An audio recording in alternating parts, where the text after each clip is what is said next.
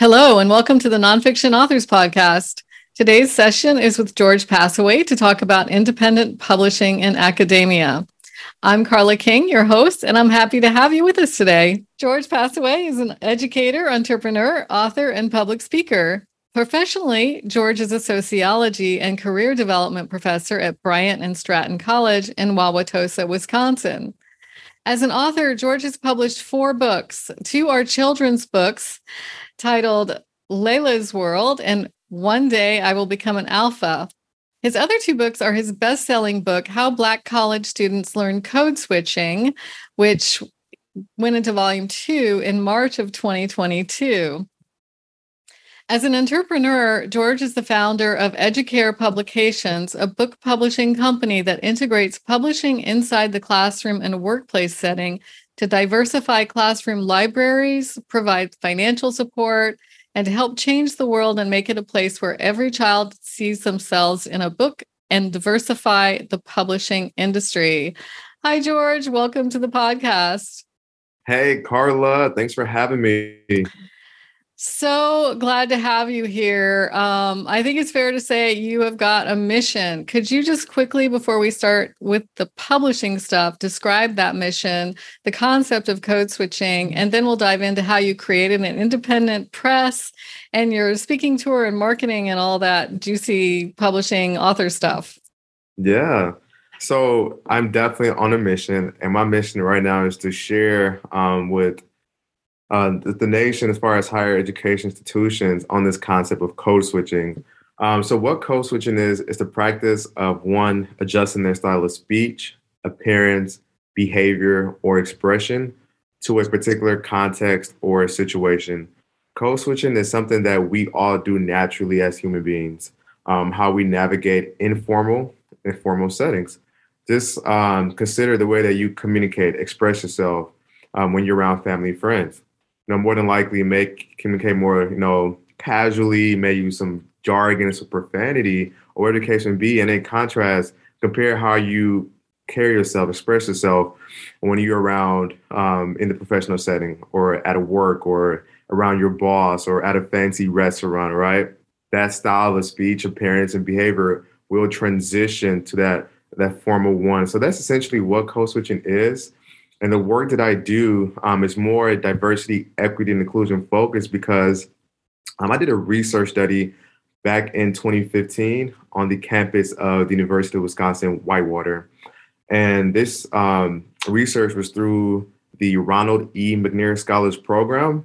My research was an institutional review board approved the research. So um, I did a research in 2015 and um, at the time I chose code switching because I noticed myself code switching on campus. I noticed myself changing the way that I dressed and my attire, you know, when I got around certain um, faculty, certain staff, and, you know, certain of my uh, peers. So I was interested to see how were my fellow uh, students of color experiencing code switching, were some challenges that they were having, and so much more navigating you know this predominantly you know white space what was going on. And so uh, that really sparked my interest in doing this research on code switching. So while doing the research and um, before i got to research while um, researching what others researchers have did on this on this uh, concept i recognized that there was a gap within the scientific literature. A lot of people talked about what code switching is gender differences in code switching and so much more but no one actually talked about how is this thing actually learned. So once I identified that gap, I decided to address it with my research study. And so the research that I did um, was on how um, Black college students learn to code switch. And through that, I found that code switching is learned through three main ways that anyone can actually learn this concept. Is one first learn through instruction. So this happened at a very younger age, either taught by their parent or guardian how to navigate certain spaces. Um, the second is um, code switchers learn to observation, so actually observing this either um, social group that you want to pretty much code switch to or interact with. You observe, you take mental notes on know, how they interact, how they communicate, how they dress, and then you go ahead and implement that. Now, leads into my third step is code switching is learn to interaction. So actually interacting with someone, seeing what is understood, seeing what is not, and just pretty much making adjustments. Um, so that's the pretty much um, where this you know inspiration came about. And right now, full time, um, I'm an entrepreneur and I facilitate diversity, equity, inclusion training to uh, colleges, universities nationwide. And um, with my book, How Black College Students Learn Code Switching, so it's a book. Um, the title came about, um, of course, my research participants were um, Black college students. Um, so I use that data to make a more general scope of how code switching is learned. Uh, and I go through more talking about the adverse effects of code switching um, and so much more. And lastly, when it comes to code switching, where my work is really DI focused is that first we learned that code switch is a natural, it's a natural thing, it's a human thing. Um, through my research, I learned that there's an extra layer of burden placed on people of color to code switch. Um, code switching seems like a requirement for them you know, because most times their expression, you know, their hair, their dress aren't accepted in certain spaces that really conduces to their success and to like avoid like negative stereotypes or negative perceptions or whatnot. They people of color are code switching. Um, and and with my second edition of this book, it gets more deeper. Uh, it gets to the point where we're like, okay, people of color recognizing they know how to code switch, but they come to find out that code switching isn't enough to overcome racism. They're code switching, but they're still experiencing this racism. It's like, okay, I've changed my style of speech. I've changed my style of attire, how I dress. I pretty, I probably straightened my hair. You know, did all these things to, you know, to be more palatable for someone, but it still isn't enough to overcome this. And so this is where I'm work is more DI focused. We're like, okay, listen, people are code switching, but it isn't enough. And you know, and and I share strategies on what institutions can do to foster really um, safe, inclusive spaces where they are encouraging and supporting both their staff and students to show up as their true, authentic self. Because there's importance in being authentic in who you are, and it, it there's levels to um, correlation to you know having higher more work morale, being more invested in what you do, and feeling like you belong and included. So that's pretty much the work that I do there in a spoonful. Oh, that was that's great. Um, wow, so many questions come up for me. I want to get to um, a few questions about creating the independent press. But first of all, I mean, that's sort of the beauty of being your own publisher, isn't it? You can just say, okay, I want a second edition. I've learned more, especially when you're an academic and you're doing formal research and all that. I mean, when when did you decide to create a second edition of the book? Or did you always know you were going to be? And do you do you see a third and fourth and fifth one coming in the future? Yeah, that's an awesome question. So for me, the second edition idea came um, within my second year of uh, the launch of this book. So it was 2021. I launched the first edition in 2020. And um, 2021, um, as I've been traveling, I've been getting a lot of like feedback and people want to learn more about this concept. And and uh, that led me to uh, publish the second edition.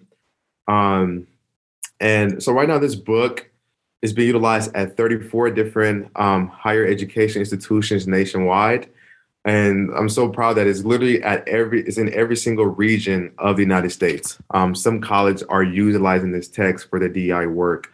And once I figure out, once I start seeing how many people are gravitating towards what I'm doing, because um, the work that I'm doing with DI, with code switching, you don't see that often at all. Uh, when it comes to DI work, you're talking about like unconscious biases, um, microaggressions, all the other stuff. But no one is, is, a, is a new form of topic that's being shared.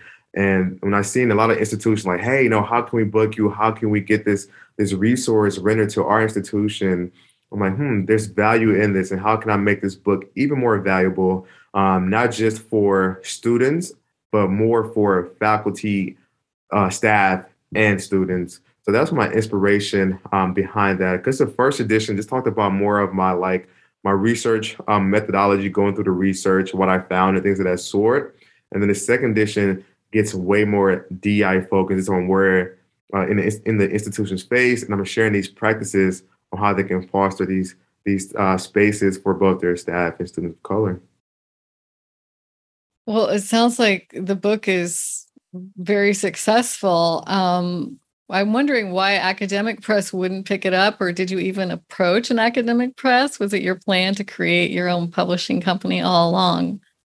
Yeah, so for um, me not going the traditional route and finding academic press, I didn't want to uh, for several reasons. One, I wanted this to be um, in my hands as soon as possible.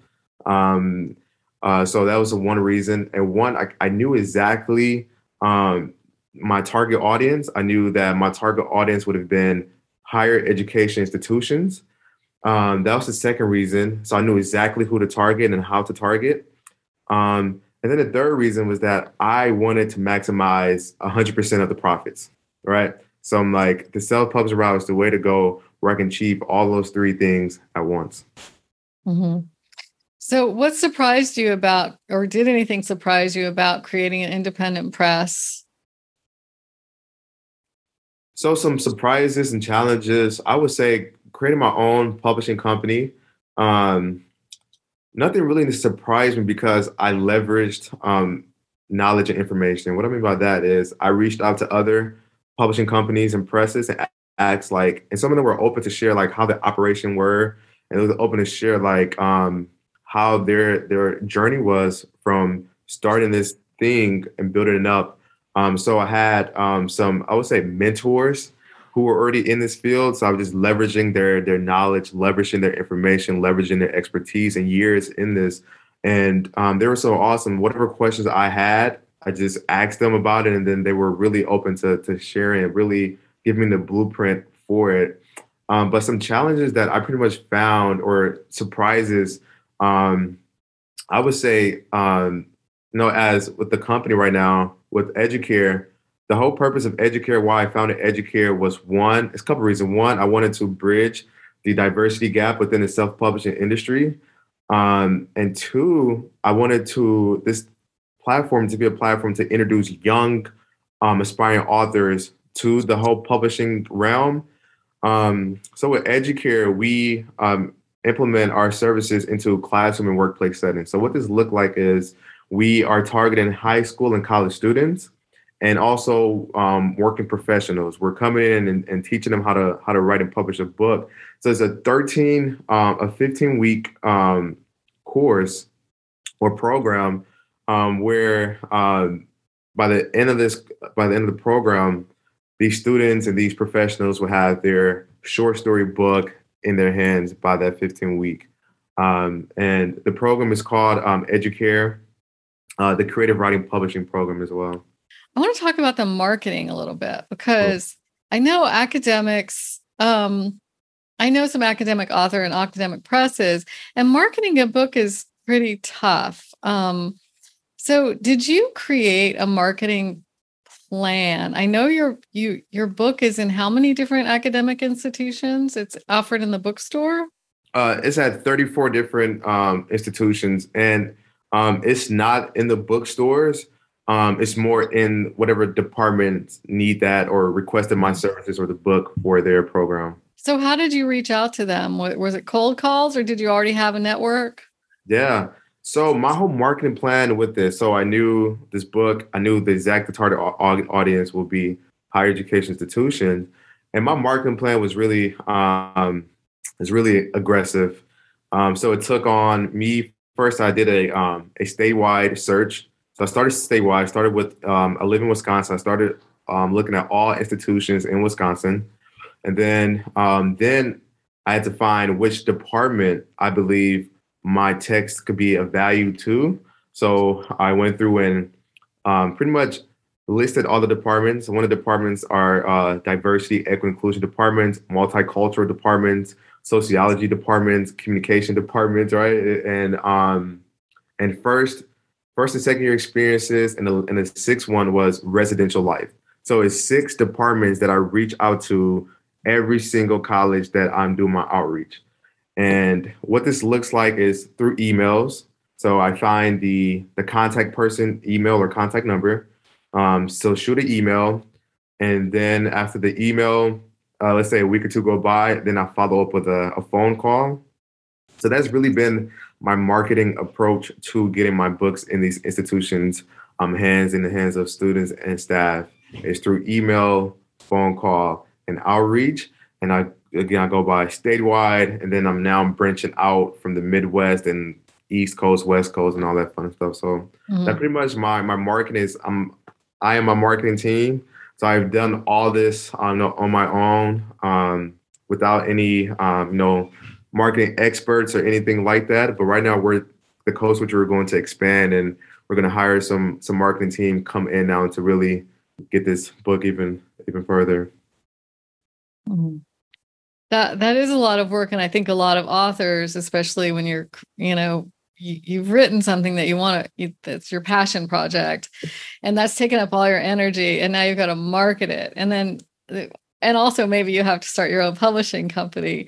That's a lot. What, what are the trade-offs? Is this cutting into your writing time or i mean your your goals might your goals are much very much entrepreneurial it seems like an academic or are you looking toward writing more? What is what is the balance there? Yeah. So, um, so for me, I'm more on the entrepreneur side of things. Um, in of my, my authorship work, um, I found a deep passion for children's book. Um, so that's why I'm going to continue to be writing. And for this nonfiction text, um, it, it, was like a, I won't say a one-time thing done, but it was this research that I did that I expanded from the research. Um, but right now it's is really just more tap it in. Um, now this book and um, the publishing platform all now is like under the umbrella of this entrepreneur scape. So like the book selling, um, the publishing company now all under my entrepreneur experiences as well. So really much tap into both. Mm-hmm. And it sounds like you have a big travel schedule. You're actually traveling to different uh, universities in the U.S. Or you yes. through Zoom? Yeah. So um, yeah, my schedule is really, really busy. Um, uh, most recently, I was um, out in Washington. Uh, two weeks ago, I facilitated a training out there, and before that, I was in New Jersey. But coming up, um, I have some works with um, in Michigan at Michigan Tech University and um, Jackson State in Mississippi. Those are the all um, the two engagements I have coming up for this October. Mm-hmm. Yeah, yeah busy, busy, and busy, and on the road, which is kind of new after the whole, you know, pandemic shutdown and all that. Must be nice. Oh yeah. Mm-hmm.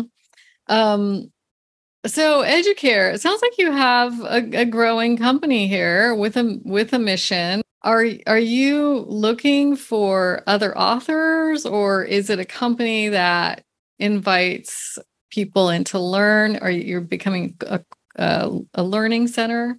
For me, it's it's all the above. So it's um, Educare is a, is a is a platform for my books. It's a platform where we're educating um, other aspiring authors on uh, how to write and publish their book. We have um, a program called uh, the Self Publishing Academy, um, where we're taking uh, you know whoever interested, who are going to um, turn their publishing dreams into reality, how teaching them how to write, the, the process of it and the process of how to self-publish. Um, and this is through both. We have two e-courses. Um, one is how to write, you know, a traditional book, um, nonfiction book, and then the other one is how to write a children's book. Um, and we do this again through our e-courses uh, called the Self Publishing Academy, and we're also inviting and welcoming other um, published authors to use our platform as like an additional online bookstore for them, um, where um, where they can where you know people can come purchase their books and we can uh, distribute it as well. So we also have our distribution services as well with Educare. Um, but the biggest thing of Educare, again, as I mentioned, is we're, we're here to serve. Um, we're here on a mission, and the mission is to diversify the publishing industry. And by diversify, I'm not just talking about race, I'm talking about gender, ethnicity, disability, um, religion, all you can think about, right? I want this to be a really diverse platform where um, it consists of nothing but diverse authors in those realms I just mentioned. We're also, we're giving back. We're giving back in many ways. We have the um, Elevate Diverse Voices Scholarship, and grant. So what this looks like, we have um, programs where we offer scholarships to college students who are um, who are aspiring to be um, authors one day. And um, for the scholarship is a essay form. Um, we have a, a, essay question, and whoever interested, college students interested, they'll just you know write this essay, submit it with the application. And uh, this year's or last semester theme was why is it important to feel seen when writing? All right, so it's an essay themed um, scholarship and then also we, we, we offer grants to um, self-publishing authors. So this uh, this grant uh, it can be used for whatever um, publishers need, whether it's books, whether it's for um, marketing, you know, what have you. But it's really to help because we know how it is. Self-publishing a book gets expensive. It's expensive. But with the self-publishing, you do, as you know, you do all the heavy lifting. So we recognize that it comes with some expenses, and we're here to provide that financial need as well. Our next program is we do um, it's called Educare Publications in the Classroom. So this is a, um, a program initiative where we are uh, diversifying classroom libraries. So we donate books to um, low income and rural schools across the nation. Um, last year we donated 300 books, and this year we have a goal of 1,000 books to donate. Um, so what this looks like is like we um, go to people who are donating books and our goal is to find books written by diverse authors. And again, diverse authors for me, uh, people of color, uh, women, you name it, different religions, whatever it is. It's important for children to see themselves in books. And so that's one of the other programs that we offer. And then the last program we offer is the Creative Writing Publishing Program. And that's where we're uh, integrating our services into classroom and workplace settings. But overall, that's pretty much um, the model of Educare, our mission, our goal, and who we are looking to attract. Are you doing all this all by yourself? You must have some help. I'm a one man team right now. Are you? Wow. So I'm doing this all um, by myself. Um, and this is why I do you know entrepreneur full time.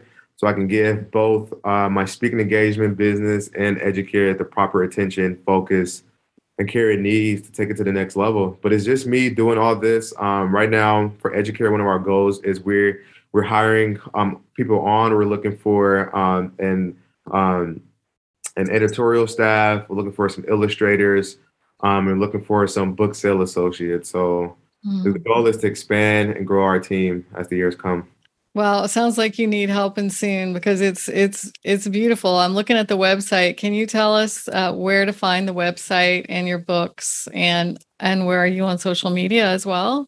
So for Educare, you can you can find us at educarepublications.com. So that's E D U C A R E P U B L I C A T I O N S.com. Um, the book, uh, all my books are there as well. Um, I have uh, um, two college fundraiser books. So I'm going to explain a little bit what these books are about. So I have two daughters. Um, the oldest is about to turn three next month, and the youngest just turned one like last week. And uh, I thought it was so cool for their first birthday. I'm like, how can I make their first birthday so special, so unique?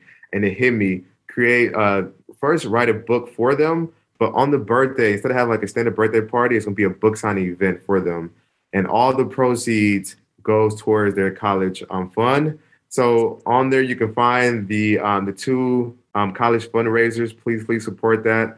Um, and the books can be found on that website as well. And you can also find us on social media, um, both Twitter, Instagram, and Facebook at Educare Publications. And what do you are you more on Instagram or Twitter or Facebook? Which one are you? I'm on? more on um, Instagram. Instagram, on Instagram. Twitter. Yep. Yeah. And I'm looking at these books, and when I saw these when, before we talked, I was like, "Oh my gosh, what a great idea to write a book to for your kids and use it for their college fund." It's just brilliant. You're giving a million people ideas now.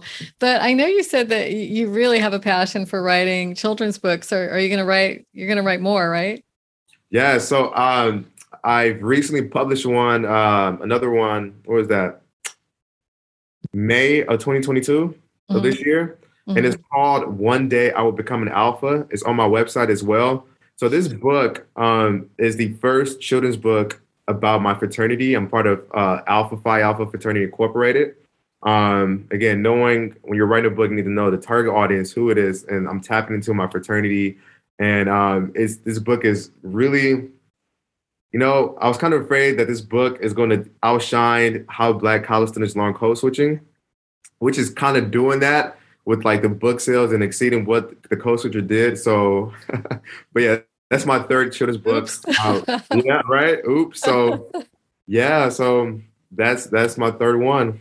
Mm-hmm. And definitely well, publish more. Yeah, write more, publish more, and get more help. Yeah. Uh, I'm going to be looking at your platform with interest for the years to come. And I'm glad I, I caught you now so we could learn about it early. Um, is there any last advice or inspiration that you want to share with aspiring academic authors, publishers, independent presses? Yeah, especially for aspiring authors in academia. Um, I would say that to consider the self-publishing route, it is so much easier um, to get your work in your hands. Of course, there's some pros and cons for both um, traditional and self-publishing.